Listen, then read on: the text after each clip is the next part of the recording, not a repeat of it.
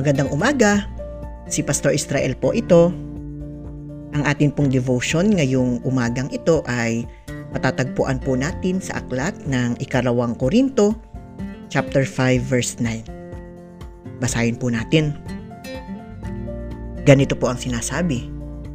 Kaya naman, ang pinakananais namin ay maging kalugod-lugod sa Kanya, maging nasa katawang lupa o maging nasa piling na Niya.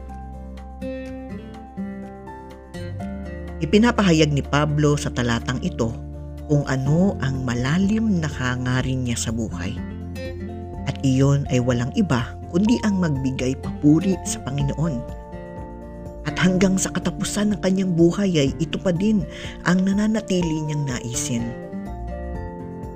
Dahil bilang mga mananampalataya po, lalo na sa ating panahon ngayon, dapat ay ito, ito pa rin ang ating layunin sa buhay.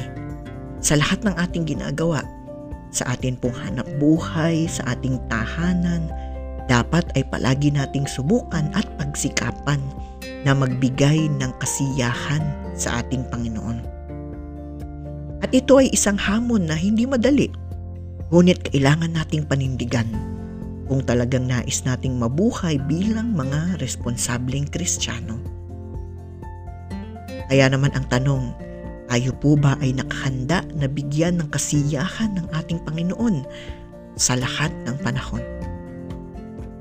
Pag-isipan po natin ang tanong na ito.